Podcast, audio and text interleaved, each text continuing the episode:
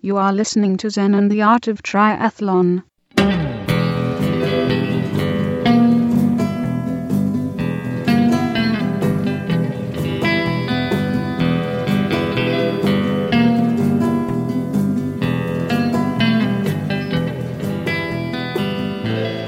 Well, hey there, all you triathlon studs and studettes. This is Brett Blankner with another great episode of Zen and the Art of Triathlon.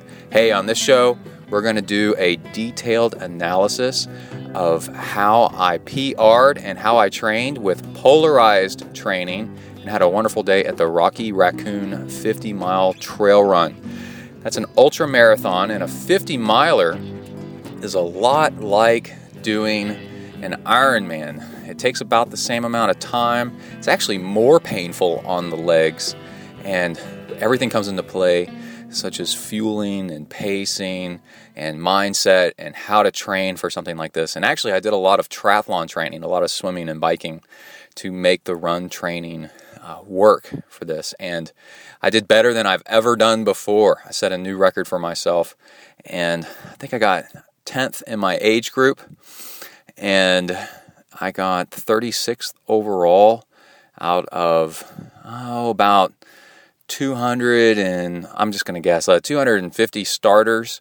It, they have about a 20, 15 to 20 percent DNF rate. These trail runs are really, really hard, and it's about 2,500 feet. 20, yeah, 2,500 feet of elevation gain. And it was a beautiful day, and it just worked out really, really nicely. So I'm going to detail for you how I got it done so that you can do similar things yourself. And then also, we're going to cover a little bit of triathlon news and tell you what's going on with the with the show and what's coming up and what's going on. All right, so let's go ahead and get started with a little bit of yeah, the triathlon news. Here we go. All right, the biggest thing that's happened in the world of triathlon recently is that the WTC, the World Triathlon Corporation, that's the company that owns the Ironman brand, has changed a bunch of their rules for racing and it's actually really nice that it's standardized around around the world and I think the most important thing that people would want to know is the draft zones for an age group athlete. This is now 10 meters long draft zone and measured from the leading edge of the front wheel of your bike extending towards the back of the bike in front of you. So it's about five bike lengths. So one meter is uh, two meters is one bike length.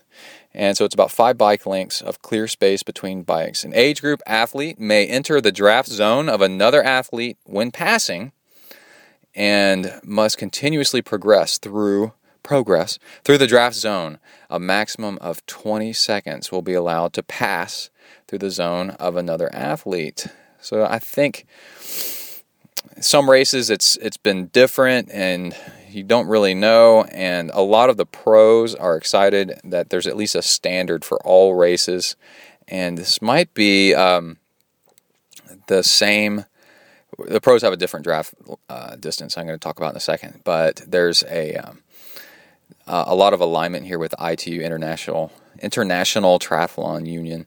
Uh, professional athletes, professional bicycle draft zone is 12 meters long, so that's an extra bike, six bike lengths, and a professional athlete must immediately move to the side upon entering the draft zone of another athlete. So it's got to be staggered, no slipstreaming, and must continuously progress through the draft zone. A maximum of 25 seconds will be allowed to pass through the zone of another athlete. All right, so there's lots of talk on Twitter about the pros, thanking everybody for uh, getting this done and um, Challenge, actually, I don't know what it is, but Challenge has a really good draft zone uh, ruling. The Challenge um, races that pros really, really, really like. So you got to check that out. Um, let's see. If you get penalties for this, you can get disqualified on the third penalty. So, first one, five minutes. Second one, another five minutes. Third time, you're out. Disqualification. And then also, we have some wetsuit information. Uh, wetsuit is pros. Um, can't wear a wetsuit below 71.5. Age groupers can't be allowed to wear wetsuits under 76.1. And oh, if you're from if you're from another country, then it's uh, 29, 21.9 C centigrade, uh, 24.5 centigrade uh, for pros and age groupers. Doesn't seem to be that different to me. Um, people are really sensitive about um, about water temperature. Uh, I think a lot of it is uh, what you're used to, and then it's definitely a lot to do with your body fat. And um, you can take somebody that's uh, got a lot of body fat and cold temperatures don't bother them at anywhere near as bad, and then you can um, get skinny and cold temperatures bother you. But then it's not that way for everybody. Some people don't seem to be bothered as much. I personally can get really, really cold in cold water. And um, when it gets to be 68, 69 degrees, I can last about an hour and I really my body starts to shut down about start shutting down about 45 50 minutes in and I can stand it a little bit longer but then I've got issues for a while after that for example. And then um, USA Triathlon sanctioned events uh, reserves the right to allow athletes to participate in the non-competitive wetsuit wave for for temperatures 76.2 and up to 83.8 uh, and that's 24.5 centigrade 20 8.8c, and there's a there's there's lots more. So if you uh, if you go to the leading triathlon websites, you'll find articles, links to this. And one of the one of the interesting ones is, for example, you can't wear a snorkel now um, without a doctor's note, and I kind of agree with that. Um, if you're wearing a snorkel, uh, it's kind of like train. It's kind of like training wheels on a bike. That's what people that have gotten beyond that and know it's not necessary. Um, feel or, or thinking when they see you swimming with a snorkel. And um, I don't I don't like to judge too much. You know, if you need a snorkel or you want to want to wear a snorkel, and I know snorkel causes extra drag, so it's really not that it's not any faster. It's not a big deal, but um, if you pl- if you're planning on uh, trying to get around swimming and uh, you know, just survive it and maybe even just wear a snorkel, you're going to need a doctor's note. I don't know who you give the doctor's note to, but that's kind of crazy. All right. Also, in on Twitter news, um, I have managed to become friends just briefly with the the guy who is in charge of the challenge races in the Middle East and I don't know what that's going to lead to but I am super excited about that. I have so much respect for what Challenge is doing and uh, just everything that, that they're doing, how they handle the pros, how they handle races, and it's just so great. So we're going to see where that where that leads. Um, on the Zentri front, we are doing um, uh, the home front we are trying to sell our house to move to a new home and trying to figure out if we can afford an endless pool. And we're trying to work on that. And there's all kinds of cool stuff. And I think that's I think that's about it for now. I need to get the show out and wrap this up so that uh, everybody can. Uh, see uh, what I did and, and use some of the training info and racing info for the Rocky Raccoon that uh, went so well. And then we can move on to more shows with more interviews with pros and race directors and all kinds of cool stuff like that. Um, I know that Justin Metzler has offered to be on some more shows, and he's doing a training camp. And let's see, uh, John Hirsch did Israman. That's the Ironman in Israel. And he's uh, wanting to come on the show to talk about that. That's one of the hardest Ironmans out there.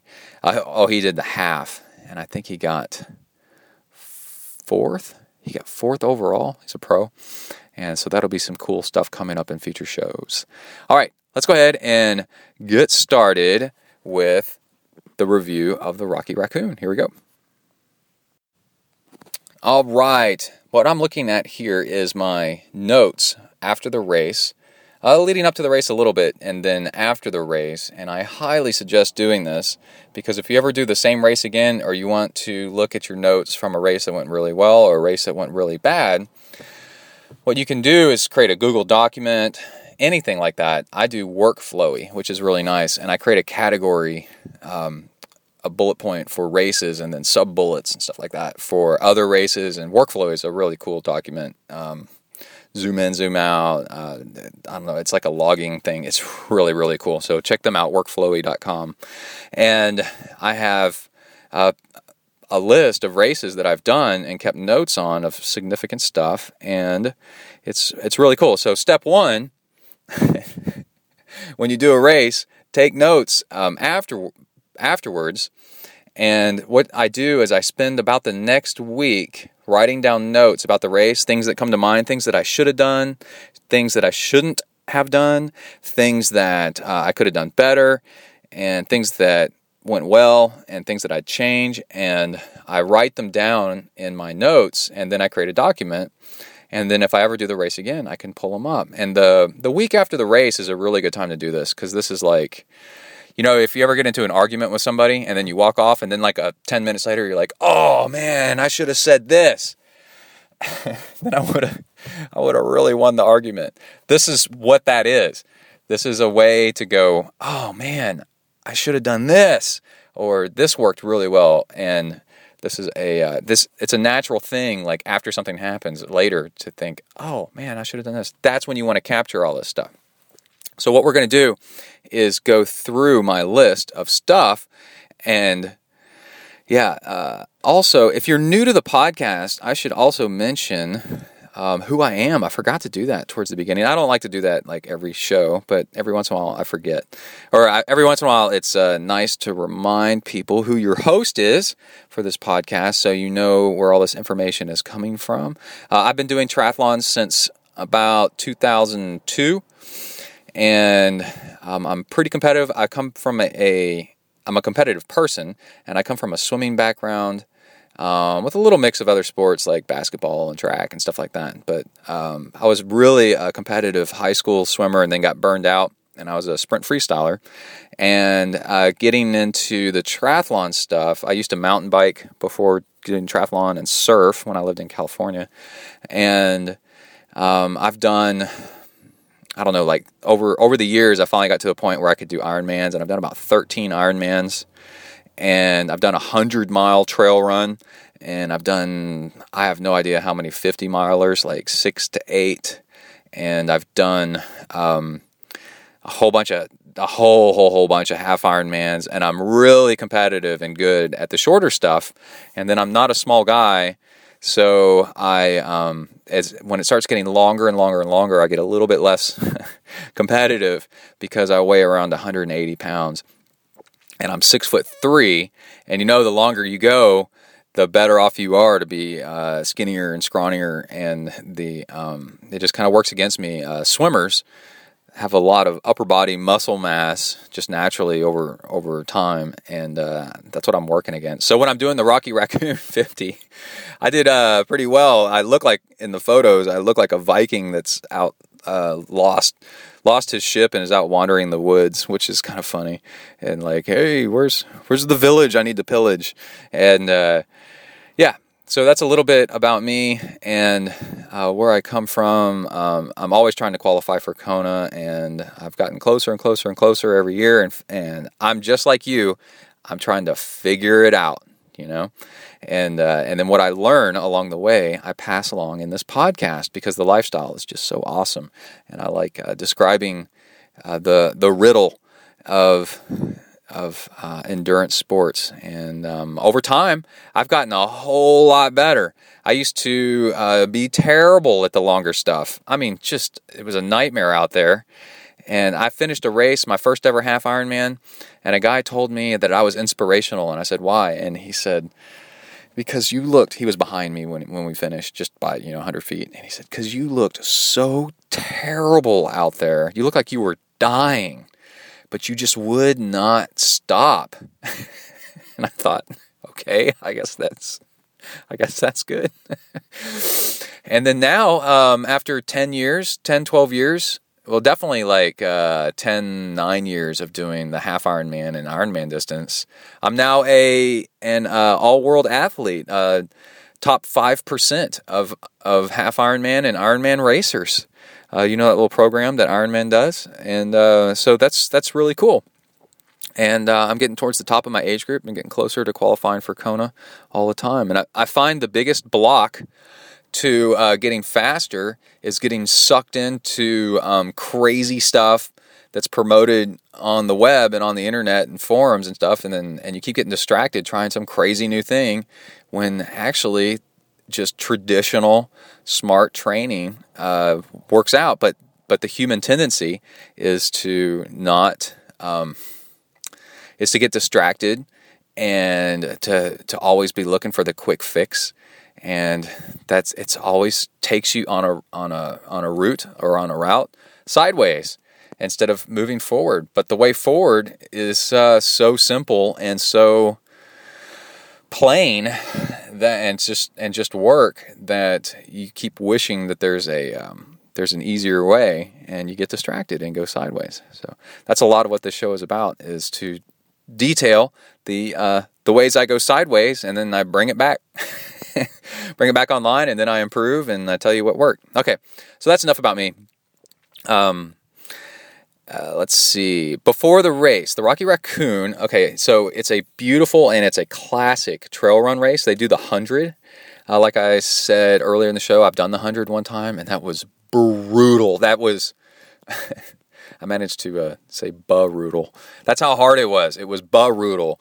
Um, unbelievably hard, and that's not even a hard 100 miler. It's uh, just uh, 50 feet of elevation gain per mile on average, and it's in pine forest, and it's a looping trail, and it's just uh, it's really well catered and it's really well uh, professionally run, and lots of the I've done the race, and Scott Jurek and other famous people are on the course. Um, Ian Sharman and I'm trying to I'm trying to think of some other famous people are out there on the trail with you, and you can see them going the other way. It's really amazing, and the uh, it's just such a great classic race, and it's really cool to be out there. And now, the past couple years, they do the 100 on one weekend, and they do the 50 on another weekend, and oh, also in this show, we're going to do an interview with the um, with the race director and a little bit of audio with Emily and I uh, before the race and um, and during the race. No, before the race. Yeah, Kai runs the one miler,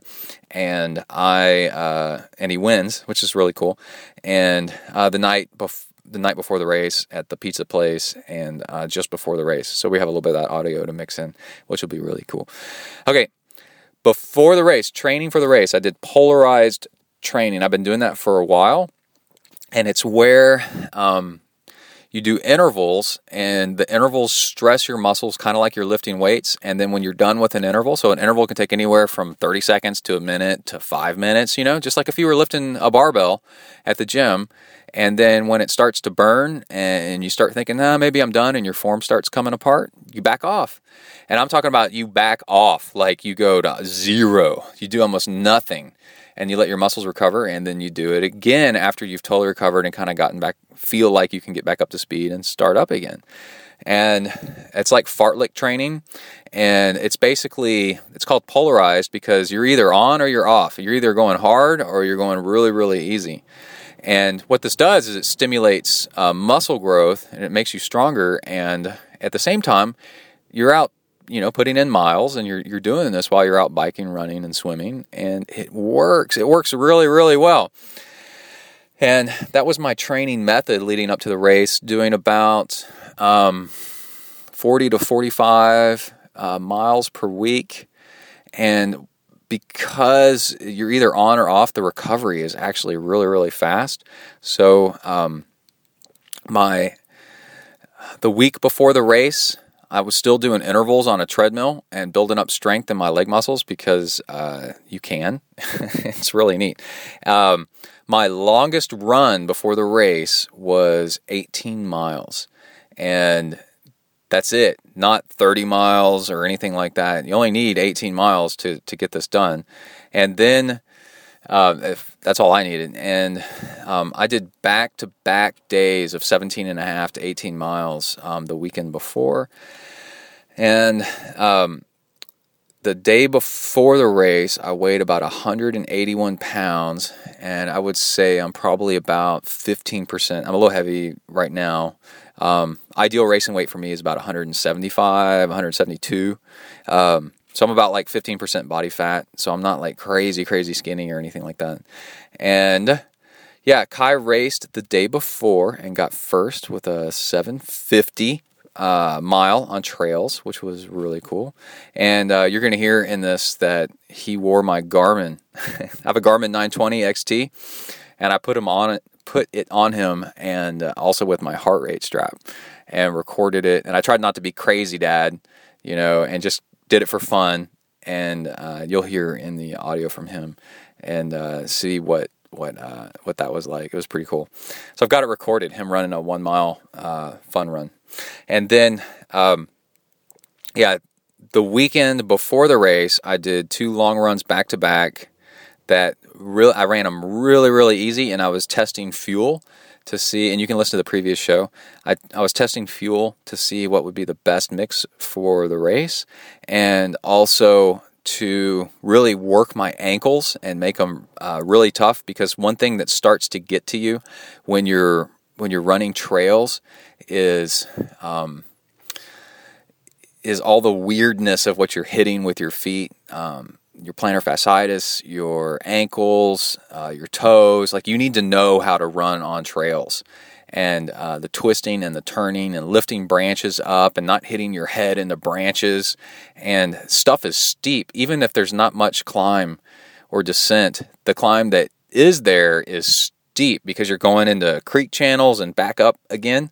And that is way different than running on pavement. So um, I ran on trails a few times getting up to the race, and that's really important. And Emily and I went to the um, in my notes from year the two years before when I did uh, really well. I had in there that I, we went to Olive Garden the night before the race, and I ate vegetarian pizza, and it was um, fantastic. Uh, that I had lots of energy during the race. It was really good. So do that again. So we go to the Olive Garden uh, the night before the race, and this is in Huntsville, Texas, and the Olive Garden is considered a real Italian destination. and they uh, they're like, oh, we asked to see a menu because there was we had to wait like 10, 15 minutes for a table. We asked to see a menu, and I started looking through the menu, and there's like, there's no pizza on the menu at all. I'm like, what in the world is this? And uh, they said, yeah, we don't do pizza anymore here. And uh, Emily started arguing with me, like, let's just eat here. And I said, no, Olive Garden is not special. I mean, it's nice, but it's not special. The only reason we're here is for pizza.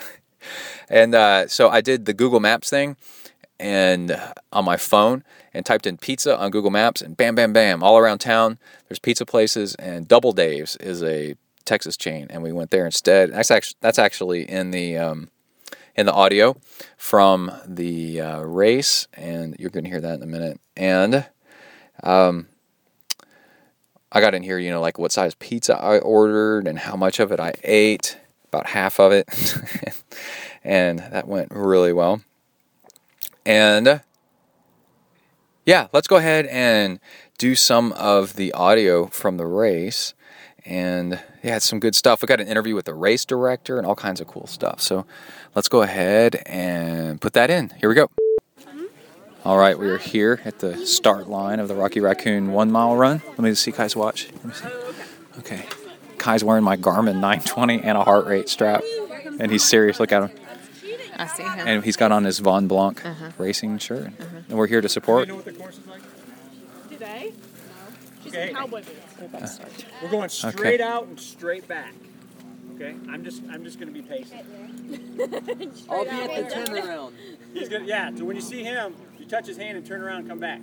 There's actually it's even cooler. I guess it's cooler. There's a big oak tree or a big pine tree. I mean, you're gonna run around that tree and go back. Awesome. Yeah. So don't slip. Try to chase him. Okay.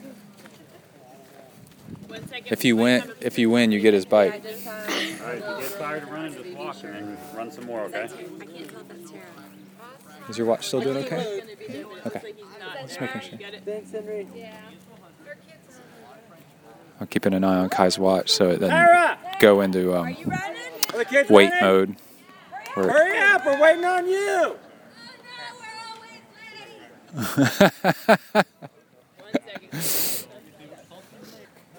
Hey, if the Kai, if the heart rate shot thing comes off, just take it off and hold it in your hand or whatever. Okay. It's not that big of a deal. You're probably gonna. There's nobody else here your age anyway. Oh, there's tick, one kid. Tick, tick. I know. Go sign up and get your bib. Oh, they got to sign up. Okay, hold on. You're gonna be the fastest one in. Cal- Okay, here we go. Go!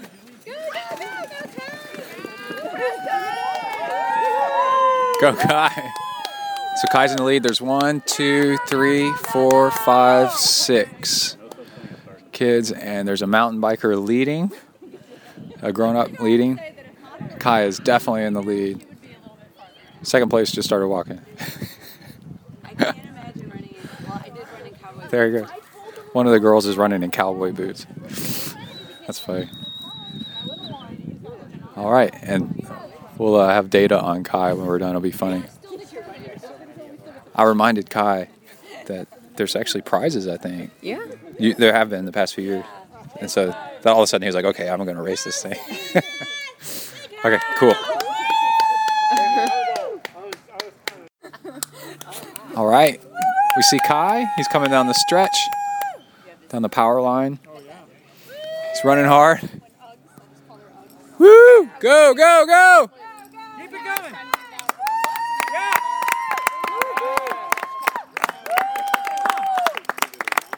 And boom. Wow. Good job. Hey, Kai, over here. Kai. Did you hit stop? No. You just hit like that. That's done. Cool. Nice. Good job. Go over to the prize table. All right, we're here with the first place winner of the Rocky Raccoon one mile trail run. It's your first victory at a trail race, Kai. How you feeling? Good. So how was it? How was the course? Um, good. I remembered it well. Yeah. Yeah? That helps, doesn't it? Mm-hmm. I think some more people are coming. We should go cheer for them. So you uh, are you tired? Did you push hard the whole way? Mm-hmm. All right. Cool. What'd you get? Uh, little bird A cool he- metal painted bird. that says Rocky One Mile 2015. And then you got a medal and a yo-yo. Yep. Ooh, that's a good one. Cool. All right. Awesome, dude. I'm proud of you. Good job. All right, I'm here with Joe Prusaitis, the race director for Rocky Raccoon 150 and a whole bunch of other races. Yep. And uh, so, how was the 100 last weekend? Oh, it's fantastic. Good weather, fast times. It really turned out well. Yeah, I saw Ian Sharman won, and there's some uh, finish line. Well, not really finish line, but finish line tent interviews with some of your winners. And the, Yeah. Yeah, we had a new uh, unbelievable time for the women as well. yeah, there was a. What was the time? I saw it was broken. 1422 for cow. Nicole Studer. Yeah. Yeah, I don't think there's such a thing as world records for trail, but it's certainly probably the fastest time a woman's ever run Yeah. for 100 miles on trail. Wow. So freaky fast. Yeah, hell of a run she had. Yeah, and it was the uh, the USA TF. Um, She was that champ for USATF for the women, and, What was the prizes? Uh, remember. thousand bucks. Oh yeah, thousand nice. bucks for the male and female winners. Um, Paul Terranova was the first place male. He was third overall, but first for the uh, USATF. So uh, Ian Sharman's uh, originally from the UK. Yeah. and uh, the other guy was from uh, The Italy. guy was from Italy. Yeah. So Ian Sharman certainly had the race of the day. Yeah. But he was not a U.S. citizen, so he wasn't in the championship. Yeah. So he had a phenomenal run. He won the race. I had a hell of a good run. He did. Yeah. Pretty evenly paced. But I guess Nicole Studer was the uh, was the story of the day, running a time like that for uh, for the women. I Yeah. mean, it was fantastic to watch. So uh, tomorrow, the 50. You think uh, the weather forecast is going to be a little bit warmer than usual? I think so. So what do we what do we do? Do we just pour more water on ourselves, or Uh, no, I don't think you pour more water. You use the ice. I think if you use more water, you just you just flush yourself out. yeah? So I think you need to eat and drink like you normally do. You just need to use the ice that we have at the aid stations. Okay. Is that you ringing? Do you need to get Yeah, that? no, no. I'll just Uh, push the button and shut it down here. Um, so there's going to be ice at the aid stations. I- I, yeah. when that. it's a warm day, we always put ice out there. Oh, okay. Yeah, I could Yeah. totally use that. Yeah, we live here in Texas, and in Texas we have to use the ice. Yeah. Yeah, there's not a race we do we don't have it at it, but some of them we don't need it. Yeah. Awesome, man. I'm really excited. Um, I came here six, seven, eight years ago and did the 50 with Chris Matus, Oh yeah. it about freaking killed me. And then I said, I got to come back and get better at this. Oh, good. So Good. I'm down from a 12 hour or something to a nine and a half. Well, you must have trimmed down some and done some training, huh? I trained a lot. Well, good for you, man. Yeah, it's awesome coming back every year, like a repeatable quality race to come back and do. Yeah, it's a good place. could It's measure measure yourself against the same thing every year. It's a good litmus test. See where you're at. Yeah. I mean, it's well, it's not far from where you're at, so it's easy No. to come down here and Yeah. go for a run. I used to years ago. They had a race here called Sunmart Yeah, right. that we used to do, and I did the 50 miler like 12 years in a row, and it was a good litmus test for me to see where I was each year. Yeah. Yeah, yeah. So what other races do you put on? Bandera, 100K. Uh, there's uh, Hell's Hills. There's Cactus Rose, um, Wild Hare, um, Pandora's. Um, what else? I Nueces. haven't heard of Pandora's. Where, where's that? Uh, Pandora's is a trail marathon in May that I do outside of Burnet. Oh, It's so is it really big- hilly? Uh, it's not necessarily hilly. It's on a big granite dome. So it's uh, it's a pretty easy course, but there's a three mile section. The whole thing is one big rock. It's not Enchanted Rock, is it? It's the next biggest dome in the whole region after Enchanted Rock. Okay. Yeah. Wow. but it's not a state park. It's a guy's uh, private ranch. Oh, cool. Yeah. Awesome, man. Cool. Okay, so what? Did I cut you off? Were there any more races? I wasn't thinking. Uh, there probably is, but my brain's a little fuzzy. I've been out here a whole week.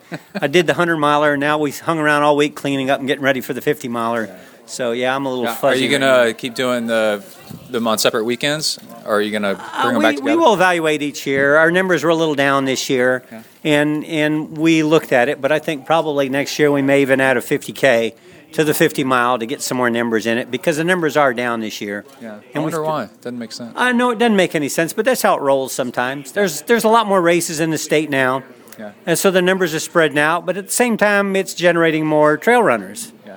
more people getting into uh, into this sport, yeah. which means eventually we'll end up with more runners back at this race again. Cool. Well, thanks, man. Oh, you're welcome. Yeah, you have fun. All right, we're in the Zentri Mobile Studios, and it, it here we are, Again, and it's 5:07 a.m. you wake up at ten. Emily got a good wake up from me. Hey, baby, We're leaving in like 20 minutes. it's 4:20. Get up. Yeah, after I spent I don't know how long asking Yeah. time to get up, and so I set my alarm for 4:30. You're so pretty, baby. Uh-huh. And then I'm still trying to get ready, and y'all are in the car. You're so I didn't beautiful. have my contacts in yet. You're amazing. Happy Valentine's Day. That's not today. It could be every day. Great. Kai, I was just telling Kai the secret of steel and about how the Vikings were some of the people that it, and figured out steel. Yep. And so they used it for armor and weapons, and that's why they dominated for a while. For a while. Well, until other people figured it out, then they lost their advantage. So, the um, the race is this morning. What are you eating, Kai? Some kind of balance bar or something like that? Yeah. You know, that's for ladies. You're going to turn into a woman. It is not for ladies. Kai's popping his fingers. Girlfriend.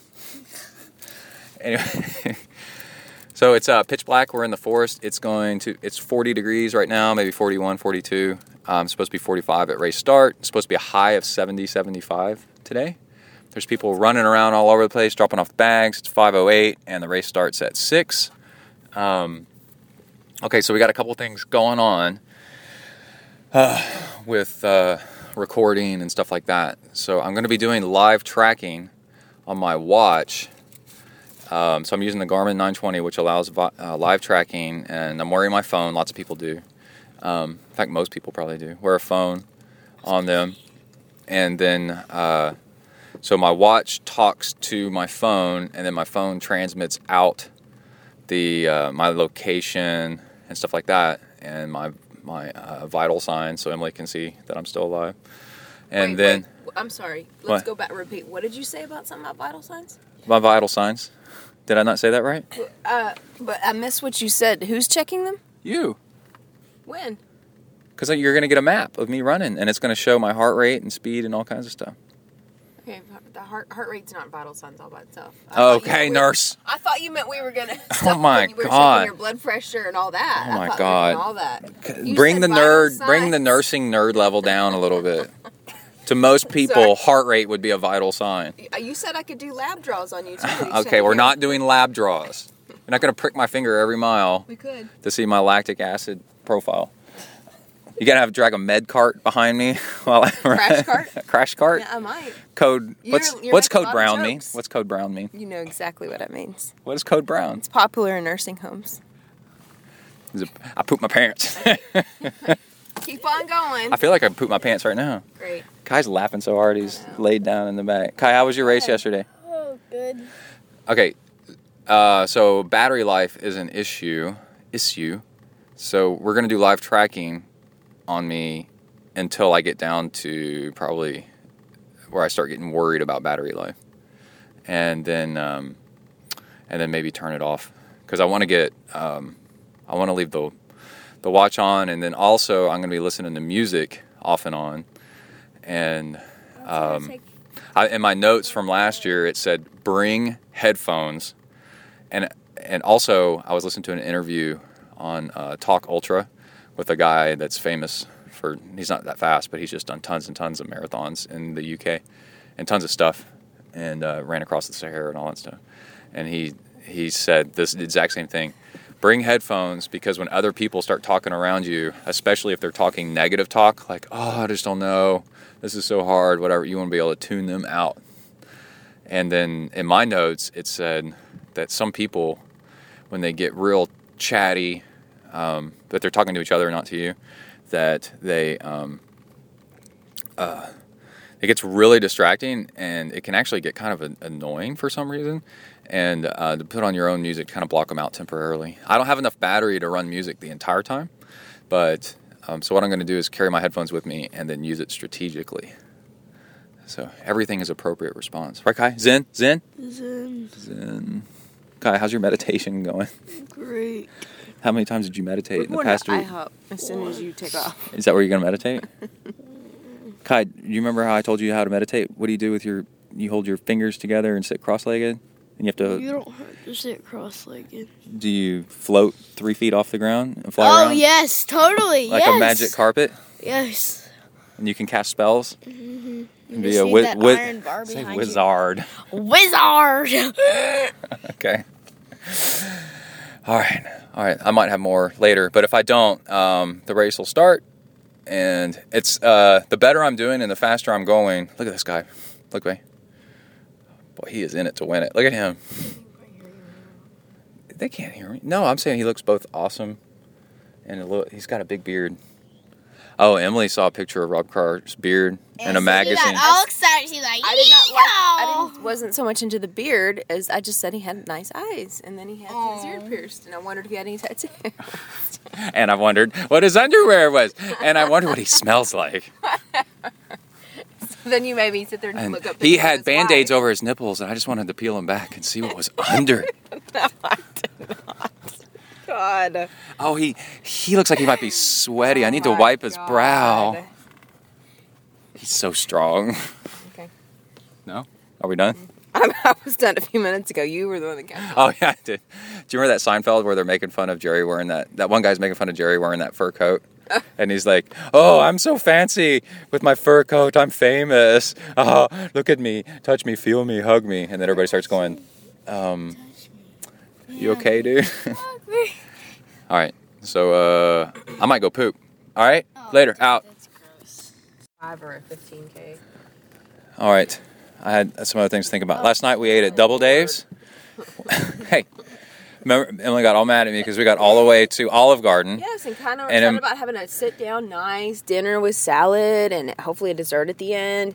And Brett threw a little temper tantrum when he found out that they didn't have pizza anymore. Yeah, Well, they so- did have pizza, but it was It was kids. not It They have it was kids. not good enough. Not good enough. So- My uh, my previous race PR's race note said vegetarian pizza at, that you got at the Olive Garden was the most awesome night before the race f- meal ever. So we go to the Olive Garden, and then they go. I start looking at the menu, and there's no pizza, and we're out in the lobby, you know, because we're waiting to get a table. And I go, well, "That's it." So on my Google Maps on the phone, I search for pizza. Double Dave's was five minutes away, which is a Texasy kind of chain of uh, pizza, and they sometimes have a buffet. And then so we get there, and then Emily threw a temper tantrum that there was no buffet. Yeah, you did. I was just not understanding. I thought it was every day. I was just not understanding. That's what. that's what Emily says when she throws and a then temper tantrum. Catherine temper tantrum when it took so long to eat to get the food. Oh, it took forever. And then mommy was all going, Emily was all going, this better be our pizza or I'm gonna, I'm gonna. And then uh, nothing. But anyway, we ate a ton last night. It was great. Mom didn't let me eat five pieces, even though they were really ate small. two Oh my God. and, like, Kai four ate so pieces much of pizza so pizza fast, he, and he almost salad. went into a food coma right after that. Yeah, you ate like 99 pieces of Yeah. vegetarian. Yeah, but I did almost fall asleep. And then so last night I put together all my stuff for the race and then left just a little bit for this morning. All right. It's time to start getting ready, baby. You ready? Oh my god, Mom, do Happy not Fireman like Day. that. Who is Do that? I don't know. Press Mommy's looking at pictures of shirtless firemen with muscles. I just showed you something I came across on Facebook. I'm not Facebook. Pictures of them. It You was get- there. Go ahead. We're, we're done. Okay, are we done? Mommy needs to get back to looking at her firemen. Okay. You were in the big ra- hurry to get over here. What Yeah, are you and doing? here we are. Now we're ready. Mm-hmm. Pause, pause. Okay, be back in a minute. Bye. All right, here we go. Uh, the race started, and it was a, a really nice start. Um, and, uh, other things in my show notes, you know, the night before the race, I pinned on my race number to my shorts, and they do the safety pins and the race number trimmed down, and you put it on your when you do trail running, you you pin it to your the leg of your shorts, and then um, and laid out all my stuff for the next day and mixed my fuel the night before. What I'd used for a fuel mix on the race was um, I ran with an amphipod belt and one bottle they clip onto your waist, uh, 10.5 ounces of um, of maltodextrin and Gator, uh, just a tiny bit of Gatorade powder, and I have uh, three bottles of this. And the running course is a looping run, so I was going to do three loops of 16 something miles, and um, so. I would finish one. The plan was finish a bottle and then drop it off and pick up another bottle. And the bottles are already pre-made, so they're like drop bags, uh, like halfway through, like an Ironman bike ride or something like that. And then uh, there's aid stations uh, every so often along the run course. And what I did is on my wrist, I wrote um, with a permanent marker, um, a sharpie. I wrote the distance between aid stations because they can vary a lot. Some of them are less than three miles apart, and some of them are 4.7. One of them's 4.7 miles till the next aid station. And if you're running, uh, the temperature forecast was to get in the 70s. If you're running 4.7 miles from one aid station to the next, and it's 70 degrees, you want to know that that's about how far you're going to run so you can load up on water. And what you'll find is while you're running loops and you're out in the woods and you've been running 40 miles, you kind of forget things. And so it's you don't want to have to think. You just want to know. and uh, so I just look down at my wrist and I go, okay, 4.7 miles to the next aid station. This aid station load up on extra water. And I was running with a water bottle in my hand and then another empty belt bottle, a 10.5 ounce uh, bottle on my waist that clipped in. And most of the time it was empty because you don't want to carry extra weight while you're running if you don't need to. But between though that aid station run, that 4.7 miler, I would fill that one up with water as well and uh, go through it. Um, in my fuel, I'm added some green tea matcha powder and uh, sea salt, and then in my running bottle in my hand was a little pocket thing, and uh, I put in salt pills, ibuprofen, Tylenol, and Vaseline lip therapy, which I'm going to get to in a second. In that, and so I had all that and started off on the run. Um, before the run actually started, I put Skin Sake, which is a lube that's really uh, hard to remove. it's good stuff. Um, I put it on my crotch and uh, between my legs where the shorts would rub, and un- on my feet, and then um, where I typically get blisters. Then put on my socks and put more um, inside my shoes where I typically get blisters, and it worked really well. Um, I ended up after the race was over with a small blister on the ball of my left foot above my. See, this is how detailed notes I take, uh, so that next year I'll put more lube right there, um, above the ball of my left foot, above ground level, like it was the base of my thumb joint. Okay, so we got up at 3:30 in the morning, left hotel at 4:45, just enough time to finish getting stuff together and make it to the park at 5:05, and in my notes, uh, 505 to poop at nice bathrooms with no line instead of a porta can. Um, they have one nice bathroom there, and I got there, and as soon as I got into the bathroom, uh, there was one guy in the stall, and uh, then the um, I was waiting on him, and as I was waiting on him, all of a sudden the line just started forming behind me. And see, I put this in my notes, so next time I know. you want to get there by five o'clock. Race starts at six, by the way. You want to get there at five o'clock if if uh, so you got time to go to the bathroom if you need to.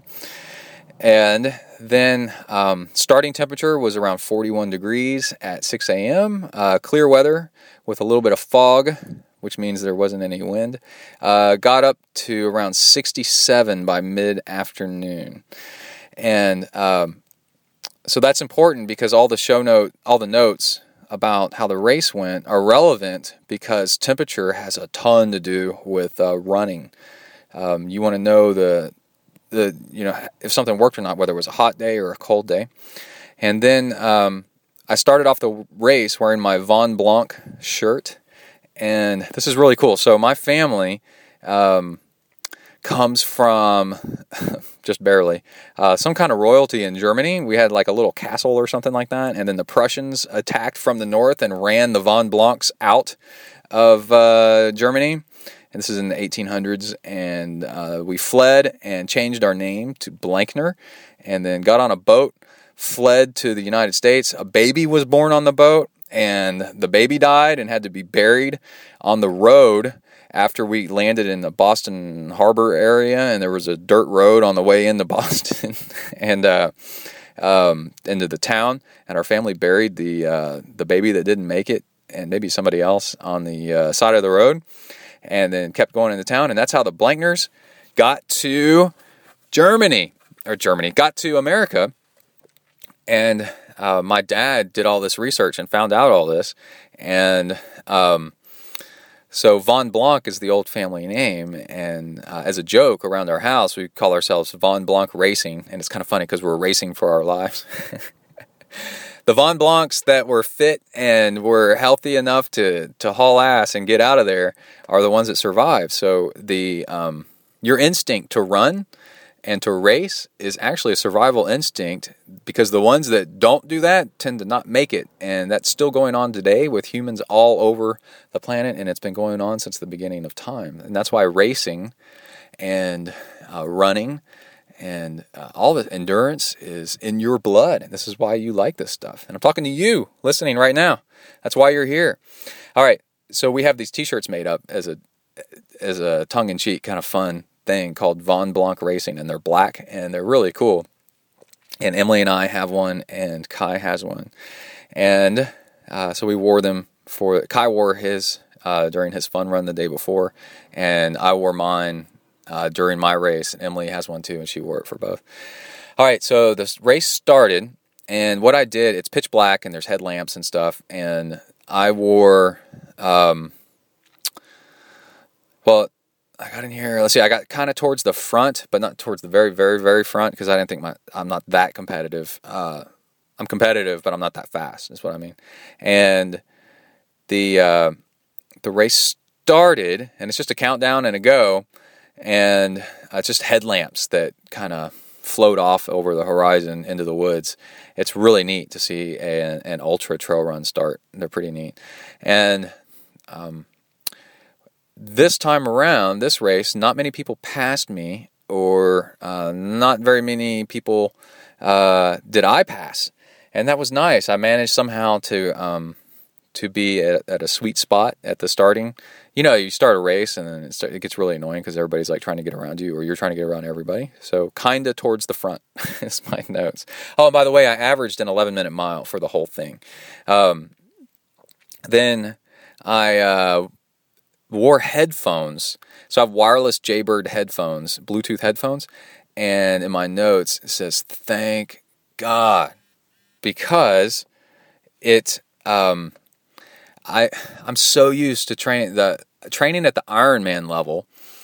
Um, you in ultra running, you tend to have to train by yourself because if you train with other people, you'll actually not train right because you're training at their speeds and other speeds, and you won't be very competitive because you're not training yourself. You're just kind of hanging out with people and doing it socially. So um, you, need to do your intervals at your speed, at your watts and stuff, and your hills, and, and you're running on at your time, and and um, so I'm used to training alone.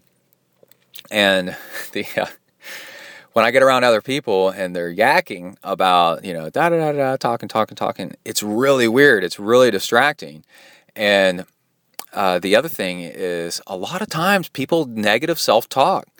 They talk about, oh, well, I'm just going to try to do, you know, whatever. If I if I don't do well, then you know I don't really care. I'm just out here. I drank a lot of beer last night. You know, this this negative like um, this downer kind of talk and um, it affects you as an athlete to uh, to hear this kind of stuff.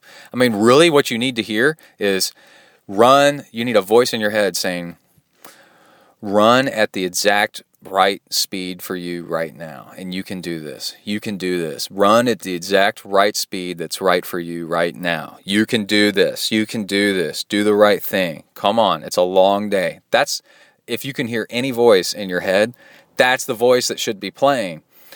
And what's playing instead is just other people's crazy stuff, you know? And so in my show notes, or my notes from the last time I did the race, I have in there bring headphones with you. You don't have to play them the entire time, but if people start talking and it starts getting uh, annoying, just turn on your headphones and then you can't hear them anymore and just play some music and and it's smart. Do that. And you can do that in uh, ultra running. And uh, so I did. And um, I turned them on when needed to save the battery and turned them off, you know, when not needed, and it worked out great. Um, I had a visor. I was wearing a running visor and a headlamp that you clip onto the visor in the front, and um, that those aren't very powerful, and it tended it actually just doesn't work. It's nice for getting ready for the race, um, so that you can look in your in your bag or whatever you got and kind of see uh, what you're doing but it, it is not enough to really light up a trail. It's powered, it's an amphipod, and it's powered by a couple of uh, watch batteries, so it's not really, it's not that bright. Um, so it's useful before the race, but not really good for lighting up the trail. And then the killer app is the handheld flashlight. Uh, my friend Chris taught me this. Chris Matus, who's a really good trail runner, uh, taught me this. He said if you wear a headlamp um, while trail running, even though there's this huge market for headlamps and it seems like the thing you got to have, and they do work pretty good, pretty well. The uh, the interesting thing is is because it's right in line with the, your line of sight. Um, the shadows that it throws are hidden behind the object that it's lighting up, right? Um, if you hold a headlamp, if you hold a flashlight at your forehead and point it at things, you'll never see shadows because the shadows are behind the object uh, that you're lighting up. Well, this is a huge problem in trail running because what happens is you you have no definition of what's going on on the trail, and you're you can't see roots. You you see a stick, kinda, but you don't know how tall it is because there's no shadow behind it. And the alternative is to run with the flashlight in your hand lower down by your waist. And guess what it does? It throws a long shadow of anything that's sticking up. And then you can uh, step over things or see that there's a hole. And, and I've done this. I've run lots with a headlamp and and then vice versa with a handheld down by your waist flashlight. And the difference is dramatic. And um, so I'm we're starting off the race and yeah, there's uh, people falling down around me and tripping and stuff like that. And I'm running with my um, with a handheld flashlight. So if you're gonna go trail running at night, um, the uh, the handheld is way way better. And I was just using a little LED flashlight um, that's you know just a typical little jobber because I knew it wasn't going to rain, so I wasn't worried about like getting the waterproof one or anything. And and it's lightweight. And the um, the downside though of that is um, it can get you seasick after a while because you're swinging your hands back and forth and you're lighting up the trail and it's the shadows are moving, you know, and the lights moving like all over the place and uh, now and you're also having to hold something in your hand. But the Rocky Raccoon is starts at 6 a.m. and so I looked at the uh, sunrise uh, time, and I knew I was going to get about 45 minutes of dark. And I figured I could survive, and I know I could survive about 45 minutes of this without getting seasick or, or getting frustrated and getting tired of watching a flashlight bob up and down as I run uh, around the trail. And then, let's see, that was uh, that was a really that was a really good tip that my friend uh, gave me. So that was pretty cool. And then also, um, I was wearing uh, a beanie hat and gloves and an overshirt to stay warm because it's 46 degrees, and you're waiting at the starting line, you know, to, for things to get going. And uh, the air was actually damp. Oh, if it's high humidity, damp air is actually colder than dry air. Uh, it's really weird. Um, so I started off the run with uh, wearing, uh, you know, one of these string backpacks that you can get at pretty much any event. The thing is, is um, and then I was I was going to shed layers and get done with the flashlight. I was going to put them into the backpack. The um, the trick though is these things, these string backpacks. If you run with one, they're super lightweight, and I highly recommend it. But there's a you got to do it the right way. There's um, if you just wear them normally, they swing back and forth and back and forth across your back, and it's really annoying. But so what you do instead is you get a a clip of some sort, and I use an ID badge clip from work, uh, and you loop it around one one side uh, on on your chest, and then clip the other side on your chest, and it makes like a cinch strap on the front of the thing. Um, that won't move up and down because the clip kind of holds it in place with friction because it bites down on the strings. And it uh, holds the backpack it holds the backpack tighter against your body. And you put stuff in there and it's awesome. I use it for trail i use it for trail running and long running all the time. All right sorry i had to had to get off the microphone for a second and i'm back but actually it's been a few quite a few days and i've changed locations i'm i'm at my house uh, doing something. So uh, let's pick up where we left off, uh, running with this uh, string backpack. Um, so then I stopped at one point about an hour in, took off my beanie hat and my uh, bamboo black long sleeve shirt. So there's you can get shirts that are made out of bamboo material. Come on, buddy. Come on in, you freaks. Here's the dogs. I'll let them in. We're gonna hear them yelling at anybody out front. Okay. The um, Kahula, Kahara, something like that is the brand. I don't have it on me. But anyway, bamboo is awesome. It's kind of like wool. It's a natural wicking and um, antimicrobial. I got it right here. Let's see. Material. And I've got a shirt that's a long sleeve black shirt that's made out of this. Some of it's bamboo. Let me look at the tag.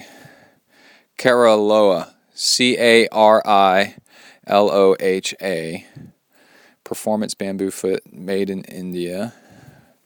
Where is the care and instructions? Here it is. It is 55% organic cotton, 40% viscose from bamboo, 5% elastane, which is spandex kind of stuff. Anyway, it's really cool shirt. Um, so I was wearing that over my Von Blanc shirt, and also had on arm coolers on underneath all that. And uh, so anyway, I peeled off the um, the uh, long sleeve shirt and the beanie hat, and with the flashlight, stuffed the flat that and the flashlight all in the beanie bag and uh, the beanie bag, the uh, running backpack thing that I had, and then took off running again, and it worked great. It's such a smart thing. I talk about it every once in a while on a podcast. Everybody ought to figure out how to use one of these things. It's great. Anyway, um, and let's see. So that was all kind of the race start kind of stuff. And then during the race, uh, there's actually a little bit less during the race because um, the race is such a blur, you know, once you get going, even though you're just jogging.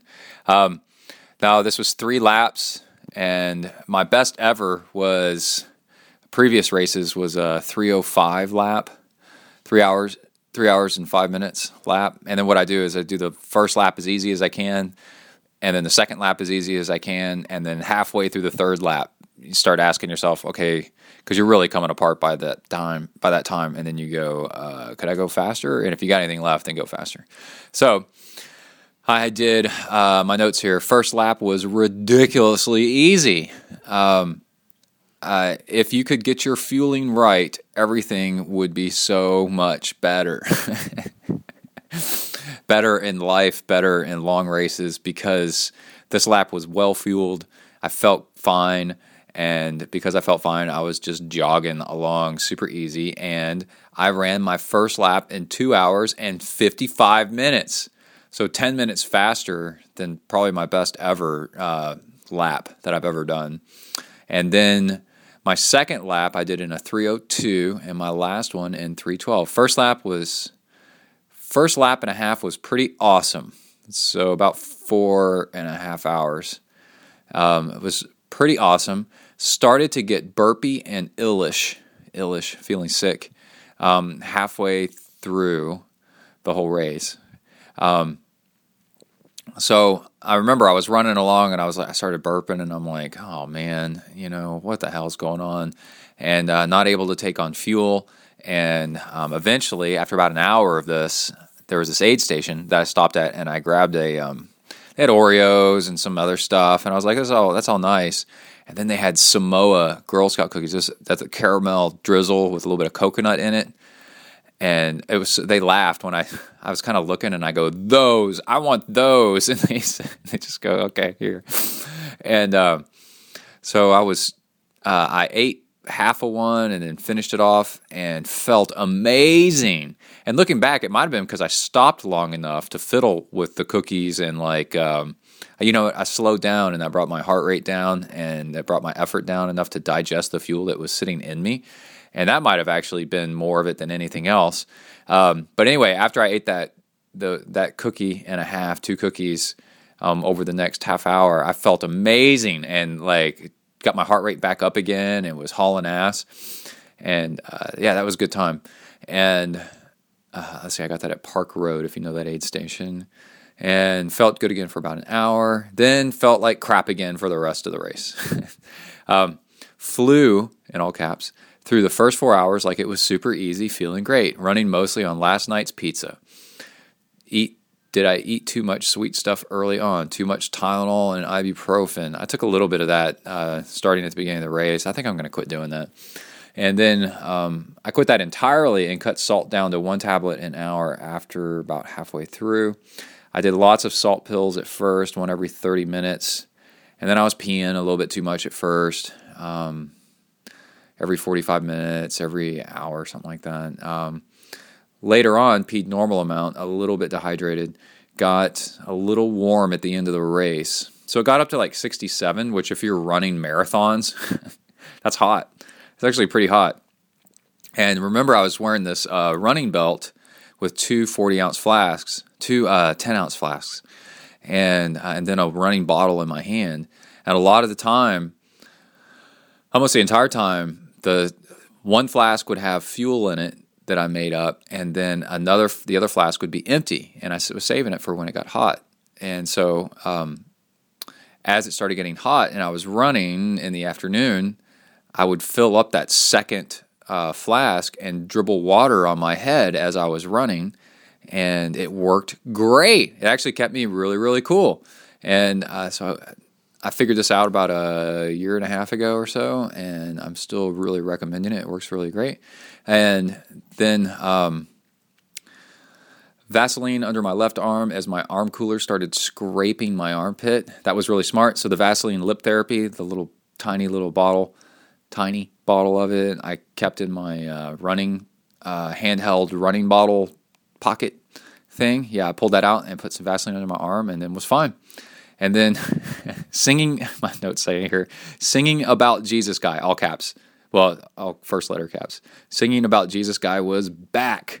Headphones helped so much with that. So there's this guy that runs, I don't think I mentioned this earlier, and he listens to music while he's running, and it's his own headphones, so you can't hear it, but he's singing about it, and I think it's Christian music because he's like, "Hey, yeah, with the power from above, gonna gonna be with him."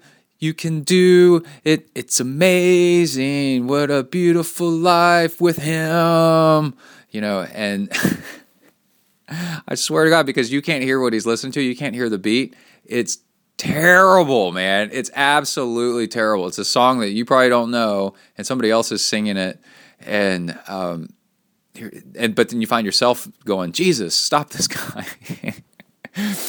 Jesus, help this guy by stopping him from doing this. This is terrible, man. It's really annoying. And uh, on a rare occasion, too, I would somebody would be running the other way or running whatever. I'd pass somebody, and they would be listening to music on their on um, on a speaker. And I got to tell you, man, who you people that do that, you you think that that's okay and that no one else minds, man. So many people mind. it, it is not cool. Uh, you're really put in some headphones, man. and uh, just just list, put on some headphones, please. And uh, it really throws off the whole spirit of the whole thing to hear you know random music coming from from a horrible speaker. Um, and you'll hear it better too if if you put in headphones. It'll sound better to you. And uh, if you say, "Well, I can't do it because headphones get in the way," get some Jaybirds, get some Bluetooth headphones. Uh, they work really good. Okay, enough with that. And um, let's see uh, my training just a real quick note here when i felt good oh bad nutrition this year felt terrible absolutely terrible when you felt bad but when you felt good you felt great the training you did was absolutely perfect um, i drank tons of water the entire way maybe that's what helped you keep going in spite, in spite of not feeling good from uh, the fueling and yeah so i've been working this direction of drinking a liter liter and a half uh, per hour, or up to two liters, I guess. I don't know, but a liter, liter and a half per hour um, while working out. And I'm ramping up my water volume because you need like that kind of water to digest the kind of fuel that you need to eat to keep going. And so first it's water and then fuel on top of that. But you got to take make sure you take a little bit extra salt with that kind of water so that um, it's got some electrolytes in it, or so you don't get hyponatremia.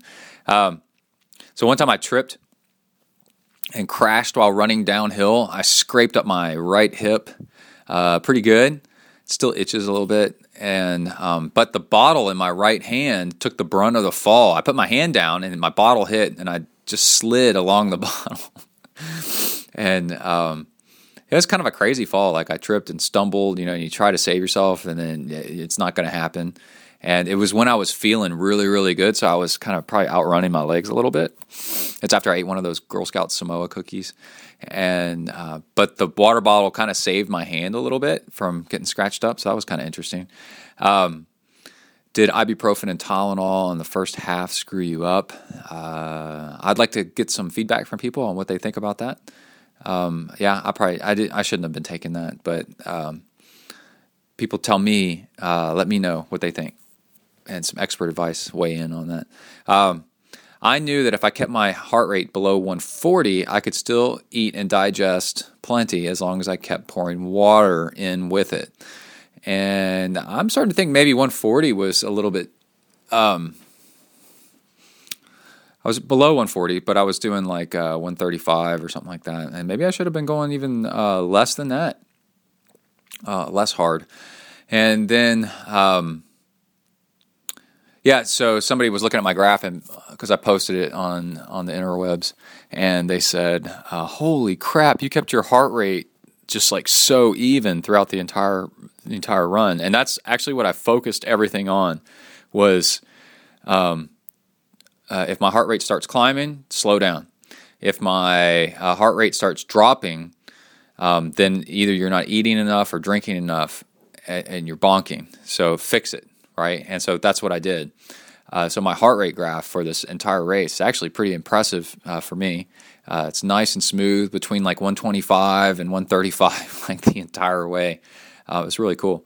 Um, and that includes not going too hard on the uphills, you know, so you don't spike it and then uh, uh, wear yourself out. Um, Should you eat solid foods, Amrita bars, Fig Newmans, rice bombs, uh, during more of this during the race instead? Does that stimulate digestion? I don't know.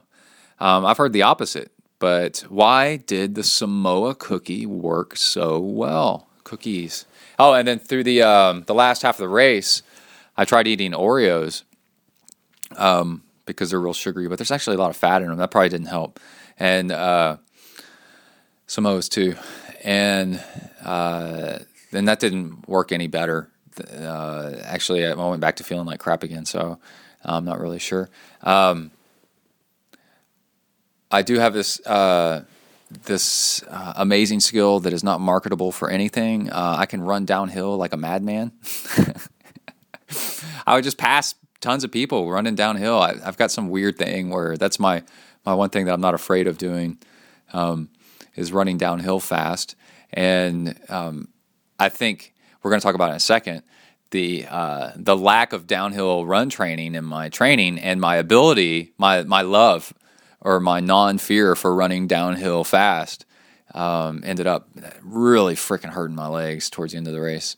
Um, and then uh, I took my shirt. I love off road ultra marathons because after uh, you warm up, it, they are totally cool with you running with no shirt on, and um, it keeps. I'm a bigger guy, so it keeps me super super cool to uh, take the shirt off. I really enjoy it. So um, after lap one, I took my shirt off and handed it to Emily, and we laughed about it, and then uh, took off running again. Okay, after race thoughts. So, oh, I finished the race, and um, uh, when I got to the finish line, because I was running really hard the last like ten minutes or so, um, I started feeling like I was going to puke uh, when I got to the finish line. But um, like out of ten, like an eight out of ten, like I was going to puke. I was being pretty careful, and uh, that I didn't puke. I took a really funny picture of a puking sign. There's an arrow, like don't puke here, puke other places, because um, the finish line's an aid station, and as well. And um, uh, I was glad. I was the last bit of the run. You know, I was running like a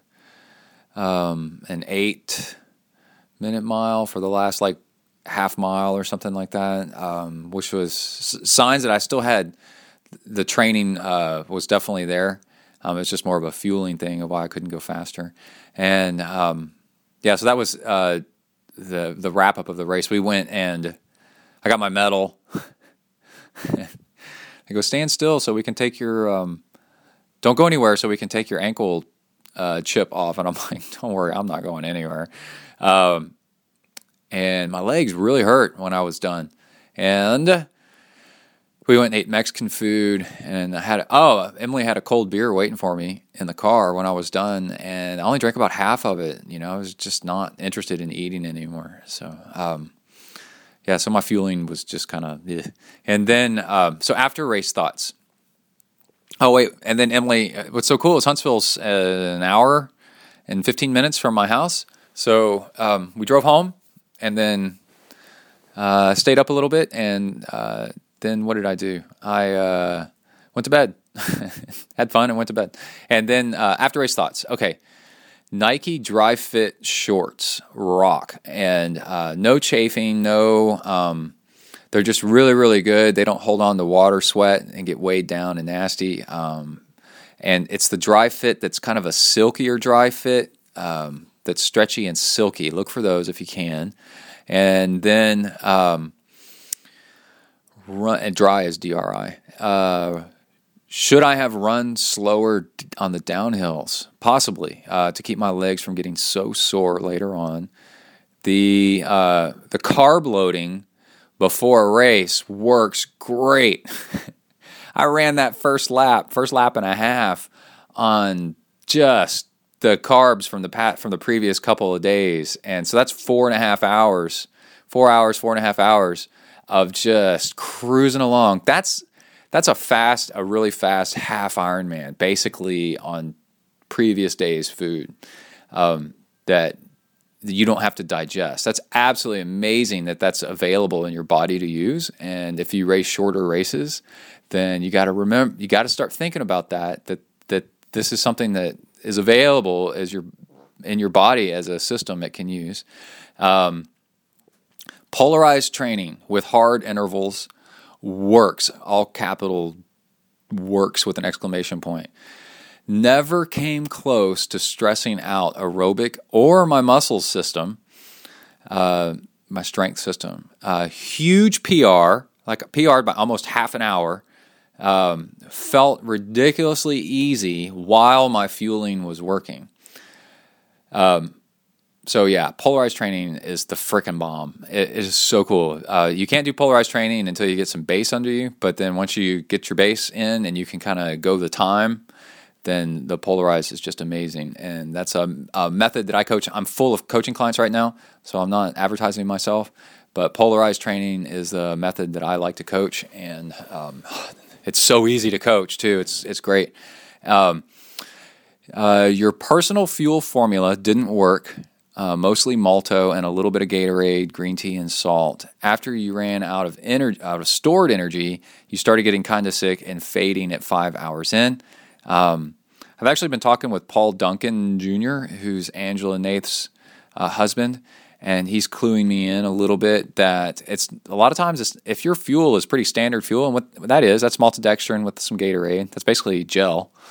Um, that it's actually what you're eating um, the the day before and the morning of that's more important, um, and may have a lot to do with your fuel not working. So uh, we'll have a lot more on that later on in the year as we evolve towards our Ironman training. Um, ate a Girl Scout cookie and boom, took off like a beast. But the next aid stations only had Oreos and didn't work so well. I couldn't get my heart rate up towards the end like in 2013. I had to run walk little bits as I kept fading and finishing up. Um, and finished up. Uh, felt pretty sick after the finish and fragile and sore. Not ideal. Very, very sore um, in my quads uh, the days, the following days as well. Um, very sore. Uh, note limiting factor along with shitty nutrition, sorry for cursing, uh, was quads started giving out and that really slowed you down. You definitely have to do quad work at a gym on machines or running downhills uh, before your next one of these ultra marathons. You were way too sore after the race. Um, my glutes, I said in my notes it says flutes. I mistyped. Maybe it auto corrected. I'm going to fix that. Glutes and hamstrings started to hurt at one point during the run, but then it went away. That was weird. Um, about halfway through, it hurt for about 20 minutes, and then all of a sudden I was fine again. Uh, I tripped and fell. Already got that. Um, twisted my ankles a few times, but not that bad. So running off road at Milliken, which is this area near my house, on these trails was a really smart idea. Um, the crowd really thinned out over time. Music was nice to keep myself company. Yeah, so I would do my music kind of on sometimes, kind of off. Uh, I was playing music about half the time. If I got bored or if I wanted to use it to motivate me to keep going when I wasn't feeling good or something like that.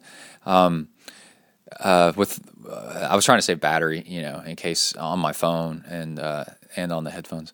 Um, Morgan Morgan called me with about one mile left He's like, "Hey, what's going on?" While I was running, and at this point, I, I'm feeling my stomach's feeling queasy, and I'm running as hard as I absolutely can because the finish line is a mile. It was less than a mile away, and I said, "Dude, I got to call you back. I'm finishing this race." And he goes, "Oh, sorry," and. Um, some guy passed me with three quarters of a mile left to go, and I didn't have the energy to chase him down. And oh, that that was uh, that pissed me off. I was like, oh man, I've got my guy, you know, at the end to really make this a race. And there he is. There's my rabbit. And didn't have didn't have the energy, even though my stomach was I couldn't eat anymore. You know what I mean? It was weird, and I hate that. Um, Garmin tracking on the Garmin 920 XT rocked. So this is a triathlon watch, but guess what? It makes a great ultra marathon watch because you can turn on the tracking. And my watch almost ran out of battery, but I think the backlight was on, and it, you can't tell during the daytime if the backlight is on. So I um, I found a setting in there where where it turns the back. You can have the backlight on all the time, and you have to manually turn it off. And I think that's what mine was on. Um, and then there's um, auto turn off. So I switch mine back to auto turn off after like 15 seconds or something like that. No matter what, it'll auto turn off, and um, you have to manually turn it back on, but then it'll auto turn off. And I think that'll save my battery because the watch is supposed to last like 20 hours or something like that. So the fact that I was hitting it started giving me low battery warnings at eight hours and 45 minutes in. I was like, that's not right. Um, my phone for the live tracking only used about 50% of the battery, in spite of listening to Pandora about half the time and using all the Garmin tracking.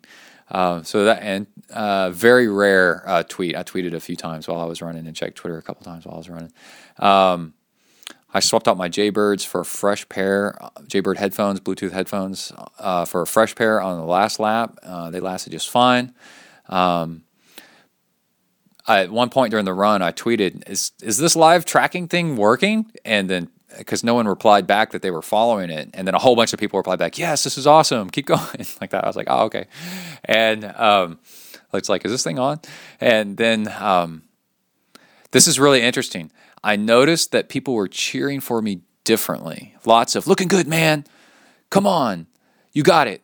Like I was an actual like contender, you know, for the race, and um, how people cheer for you differently when you're actually it's uh, when you're actually racing um, towards the front instead of just completing a race is is weird. Um, and I do the same thing to other people. When there's a guy that's leading a race, what do you say? You tell him, uh, "You got it, you got it, man. Come on, like that." And then what do you tell the second place guy? Hey, he's only like two minutes in front of you, right? You don't and now let's say you're you're cheering on people that are like towards the middle or towards the back of a of a race. What do you say? Good job. Good job. Good job. They ought to they ought to do a 50 they ought to do an ultra marathon marathon called the good job marathon because that's all people say. It's kind of like that that joke about what's the shortest word in the in the English language and it's somebody smoking a joint and then going here like that. Well, in ultra running it's good job. Good job because that's all you can get out of your mouth. And uh, so I noticed while I'm running, something weird was happening where I would pass people or there'd be volunteers or something like that. And they're like, all right, you got it. You got it. Come on, like that. And I was like, what? What what's happening? This is odd. I don't get this usually. And then um, I started to realize that I was um, my training and my pace and everything had elevated uh, my performance up to a level where now I was being lumped into the group of the fast guys towards the front. And that was really cool. I was like, that's weird. Um, the best results are when you're not looking for the results and then the results are presented to you. Because, you know, there's, I forgot, it's some kind of something bias. I forgot what it's called, um, where you find what you're looking for. You know, you're more likely to find something if you're looking for it. So if something starts happening and you're not even looking for it, that is a huge indicator that there's a that that that thing is there. Um, if uh, I'm trying to think of a better example, but I think y'all understand what I'm talking about. There's the phone. I'm not going to answer that. Um, if you walk around looking for a quarter, you'll eventually find a quarter pretty quickly, you know. And then, uh, but if you uh, if you stumble over a quarter, that must mean there are quarters everywhere. uh, so uh, the fact that I noticed that other people were saying, you know, were treating me like I was a faster guy uh, without me wanting to be treated or thinking that I should be treated like a faster guy, I was like, holy crap, I must have gotten faster. Which that's that was such a nice uh, side effect of of the race that I enjoyed. Um, but still, uh, tenth in age group and thirty sixth overall, you know, isn't like that's not that's not that great, but it's still so much better than what I used to do, which was super slow. Um, don't take any ibuprofen or Tylenol next time. Just stop taking it. Is in my notes. Um, feeling like uh, only take that if you're feeling like a boss with plenty of food in your stomach and you feel and you feel great. Oh yeah, maybe um, taking it. Uh, yeah, because my stomach probably didn't have enough food in it, and I'm sitting there taking drugs, and um, it's probably making me feel ill. How about that? Um, I had no joint pain at all during or after the race. My knees and hips are fine. So, this is really interesting. A lot of people, most people, will have um, ankle, knee, foot, hip pain, like all kinds of stuff from their joints being um, torqued from long distance running. And, uh, you know, Ironman and stuff like that, you feel the same way. Uh, and the only thing that hurt after the race was my quads. That was it. And um, that's a that's a huge plug for um, you know cushiony shoes. And I was wearing Adidas Energy Boost, which are um, nice and cushiony. So uh, check those out. Um, but in my notes though here it says uh, if you're going to do for 50 miles, uh, Adidas Energy Boost is okay, um, but uh, Hoka's if you're going to run longer. People swear by them. If you're going to run really, really long or for a long time, what's long for you? Like really long for you? That Hoka's with all that cushioning is uh, is good stuff. Okay, um, I think that's it. Holy crap! And then I, in my show in my notes about the race, I got things like the race document and maps and stuff like that that they give. So, yeah. So that was the race, man. Um, let's go to show sponsors and let's try to wrap this sucker up and get it out.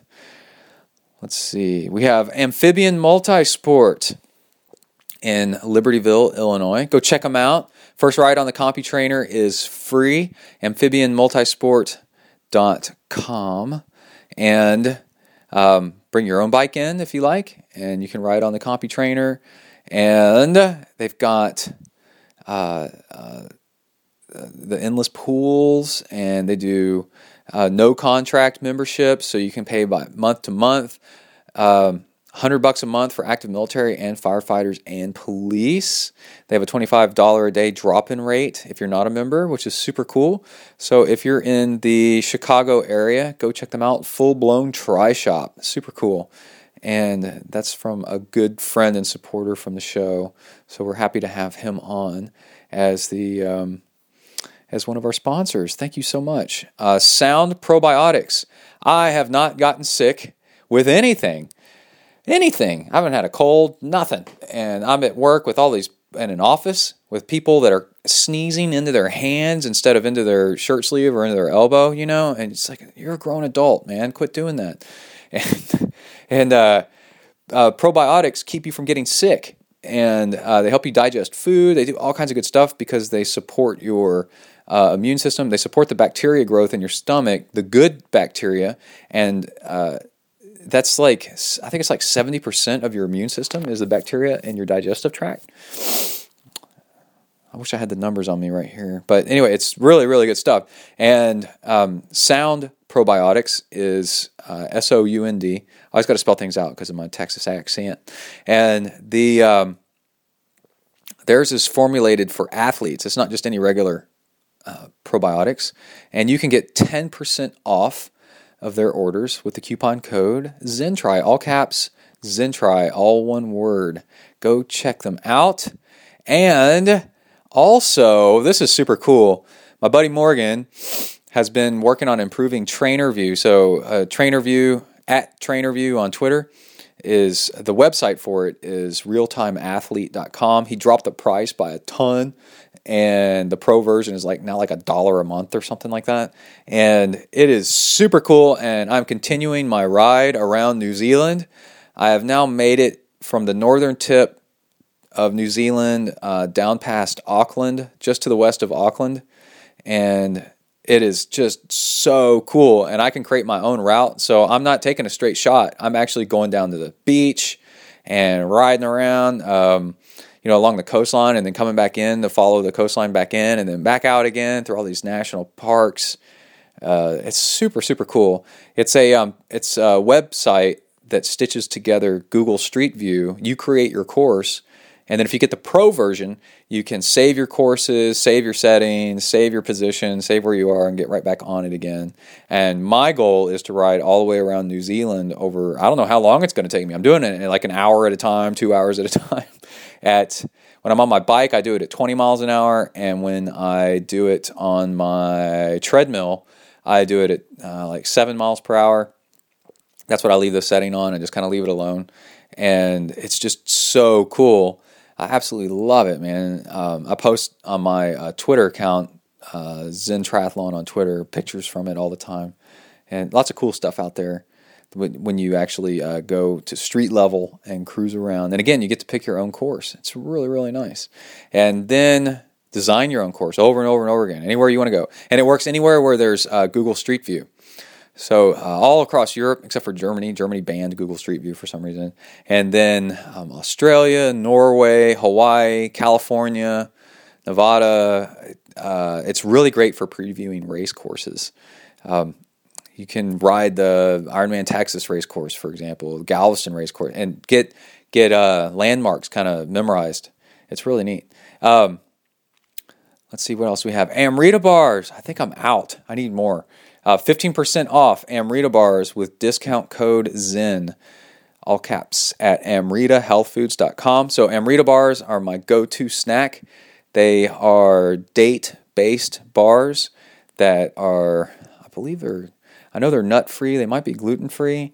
Um, they're really great for people that have aller- allergies and they're easily digestible, super awesome, mellow, and they make a cool racing kit and it's just nice to have Amrita bars laying around. They did a profile on me just the other day on their website, which is pretty cool.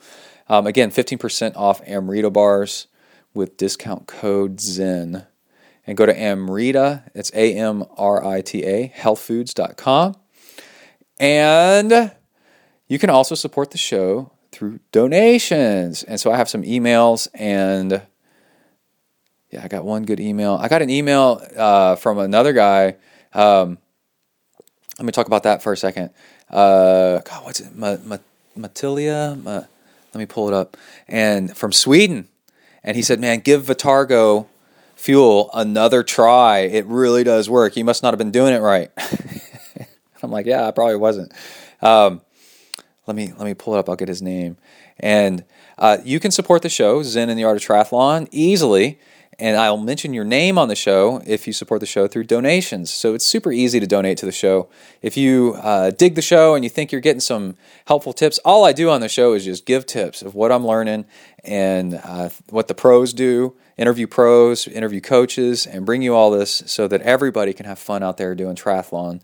And uh, if you do the recurring donation on the left side of zentriathlon.com down by the PayPal link, zentriathlon.com, then um, it's three ninety five a month, so that's about a buck an episode, and that's super cool. I got a lot of people. We're going to read off names that support the show that way, and then you can also do a one off donation. And if you donate to the show um, and you send me a question for me to answer on the show, or you send me an email, I'll answer it on the show, which is super cool. You get a little bit of Zentrack coaching uh, for minimal bucks this way. And let's see if I can. This whole time I've been talking, and I never pulled up his his um, Matthias M A T T I A S, and uh, he's from Sweden. Um, and what did he say? Uh, Vitargo is a Swedish innovation. I'll go check him out at Vitargo, V I T A R G O dot S E. The dot S E is Sweden and um, has been used here among top endurance athletes for years, both as a carb loader before big races and fueling during races. Um, it can be very sticky and messy, and the powder is difficult to dissolve. But and then it gave me some tips on how to do it: uh, warm water, less powder, and lots of shaking. And uh, but the stuff is awesome. It works really, really great. So. Um, so if I was down on Vitargo last episode, you know, maybe give them another try. And let's go back. Where'd it go? Where'd it go? Where'd it go? Come on, I got things to do. Can't lose my notes. Okay, let's read off some donations and then we have some Hornet Juice stuff. Um, let's see. Christopher Allen donated to the show. Julie Callahan, Daniel Stark, Ken Soderquist, Il Sonier. I always have trouble saying that. I don't know why. And uh, let's see. Melissa J. Boudreau, Brett Hoyer, Elizabeth Davis, and John R. Taylor. Thank you for supporting Zen and Yard Triathlon. I've gotten uh, some comments that that people are really enjoying the latest episodes with our interviews with pros and stuff, and with coaches, and uh, they're just a big value to your training. And man, we're gonna have a lot of cool stuff as we start ramping up for half Ironman and Ironman training. A lot of nutrition and pacing information I'm going to start doling out over the next uh, few months. um, and and polarized training uh, methods and tips. So uh, stay tuned for that. And also, you can support the show on the right hand side by getting uh, Hornet Juice. And actually, I did have a Hornet Juice, a packet of Hornet Juice in my pre race bottle, um, along with some Gatorade. Uh, before the uh, Rocky Raccoon, and that had a lot to do with that smoking fast at, at a really easy effort um, uh, first three hours. I think that was the Hornet Juice. In fact, I know it was the Hornet Juice working working its magic. And uh, so Hornet Juice is um, this amino acid powder that uh, you pour into your into your fuel, and you just add it in. It's only about 60 calories, but holy crap! does the stuff work? It's absolutely amazing. It helps you metabolize uh, your body fat for extra energy, and it's um, based. I always love this. It's based on synthetic Japanese killer hornet saliva. No joke. Go look up the story on hornetjuice.com. It is outrageous where they got this formula from, but also it's equally outrageous on how well it works. I get so many orders and then reorders from people uh, trying it out and uh, using it and absolutely loving it because it actually does work. It's crazy and it's uh, it's good stuff. And um, Zentri here at Zentri, we get just a little bit off the top. Any, order of Hornet Juice that you make through us, uh, we get a little bit off the top, and that helps support the show. And then it's a really cool way to support the show because you get something that's that's cool and fun to try, and then uh, you also support the show all in one move. It's pretty neat. Uh, let's see. Hornet, I get lots and lots of orders of it. I absolutely, I love being a uh, Hornet Juice uh, uh, vendor. I don't know what we call it, but anyway, um, we got an email. Oh, you also get a personalized email from me uh, saying, "Hey, your Hornet Juice is on your way," and that gives you an opportunity to uh, send me a note back, and I'll read it on the show. And here's one from Mike C says Brett, just started listening to your podcast a month or so ago, and I'm really into it. It's been cold, all caps cold, pretty much since the new year, but with enough layers on, running outside is just fine. I can't wait to try this. Hold on, I was looking at something. I can't wait to try this Hornet Juice. I looked into it after hearing you plug it and haven't seen anything negative. Yeah. Yeah, man, be a skeptic, you know? Like, uh, you know, one, um, all the reviews of it are actually positive, and it's it's I've never seen a negative review of it. And then if it doesn't work for you, there's no, eh, you know, whatever. Well, then I don't know, sell sell it back to your friends or something. um, so it's a uh, that's a good indicator that it actually works. Is the reviews are all positive and um, and uh, and all the reorders and stuff like that. Um, also, I'm now using your baked potato in the microwave method. Thanks for the tip. I look forward to hearing how your Rocky Raccoon 50 miler went on the next podcast. Next up for me is Boston, my first one. So I guess it means Boston Marathon. Uh, really getting after the training. Take care. Well, thanks, Mike. Um, yeah, the baked potato in the microwave method. This is what you do. Uh, I'm I'm a uh, I'm, a, I'm an industrious kind of guy and self investigating, and uh, I'll try out pretty much anything.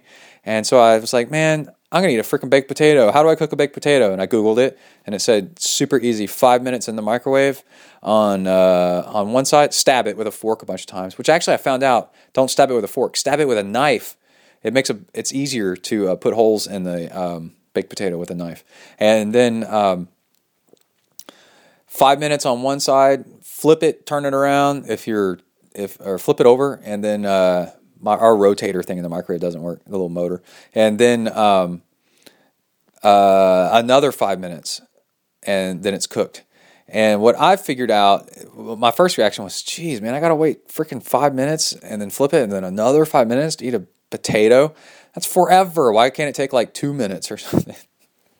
so I've learned a strategy: is put it in the, you know, rinse it, scrub it, stab it, throw it in the microwave, put it, set it to five minutes, and go do something for a while. Uh, don't be cooking a baked potato and expect to be eating the baked potato in a couple of minutes. Because, man, after 10 minutes in the microwave, that thing's got to cool down. You're not eating that baked potato anytime soon. So do it, cook it while you're getting ready for work, um, while you're cooling down from a workout, you know. And then when you do five minutes uh, and it's done, the microwave will start beeping at you hey, and whenever you get around to it, you know, go over there and flip it over and, and put another uh, five minutes on it, and then um, and then it'll beep at you. And whenever you get around to it, go and grab it. Right now, check this out. After it cools down, throw it in a uh, cools down some. Throw it in a Ziploc bag and sprinkle sea salt and then whatever your favorite flavoring is in there that you want to put on that baked potato. If it's A1 sauce, a baked potato with A1 is freaking great. Uh, and Perrins Worcestershire sauce is goes good in there. Uh, Sriracha. Um, I'm trying to think of something else that you could put in there. Uh, all kinds of there's all kinds of you know. Uh, one time I put uh, Thai peanut sauce in there, and oh, that was so good. And um, now you got a baked potato in a Ziploc bag, and you can eat it like an apple because uh, it's now it's been marinating and it's in uh, whatever flavor you've given it for like half an hour, an hour, two hours. You know, take it to work with you. Uh, uh, take it with you anywhere you want. It'll last a long days like that, and you can. Um, oh, that sea salt is so good too, and you can just open it up, eat a few bites, and close it back up, put it back in the fridge or whatever you're doing, and uh, it's really really cool. It's it's absolutely a portable, nice uh, way to um, to uh, to have some fuel, man, and get your carbs and all kinds of good stuff. All right, so that is your uh, nutrition tip.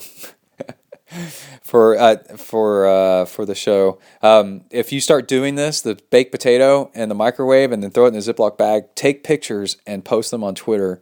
With uh, uh send me tag my name in it at Zen Triathlon in it to uh, so I can see what you're doing. This got me motivated. I think I'm going to make one right now to wrap up this show. And let me go through. I think that's it for sponsors and the, uh, the episode. Yeah, so that's it. Um, yeah, Rocky. I'm just as another, you know, last plug. The Rocky Raccoon was just tons of fun, and it's so cool taking notes and um, going through them later and ideas starting to come to mind um, afterwards, after the race, and things like, oh, I should have tried this, and I should have done that, and I should have done this, and writing them down in a document so you can use it for your next big race that's similar and get smarter every single time. You know, we we have big brains. We ought use them. You know, uh, Suunto's big motto is replace luck. Use technology to replace luck. And writing things down is a technology that humans came up with. And it can make you so much smarter to share your knowledge with uh, you, share it with your kids, you know, pass it on to your friends. And then, and all in all, we can get better and better at this stuff. And uh, you're a natural born endurance athlete. You got to uncover the tricks that make it work. All right. Everybody stay safe out there, work the uphills, and keep the rubber side down. Out.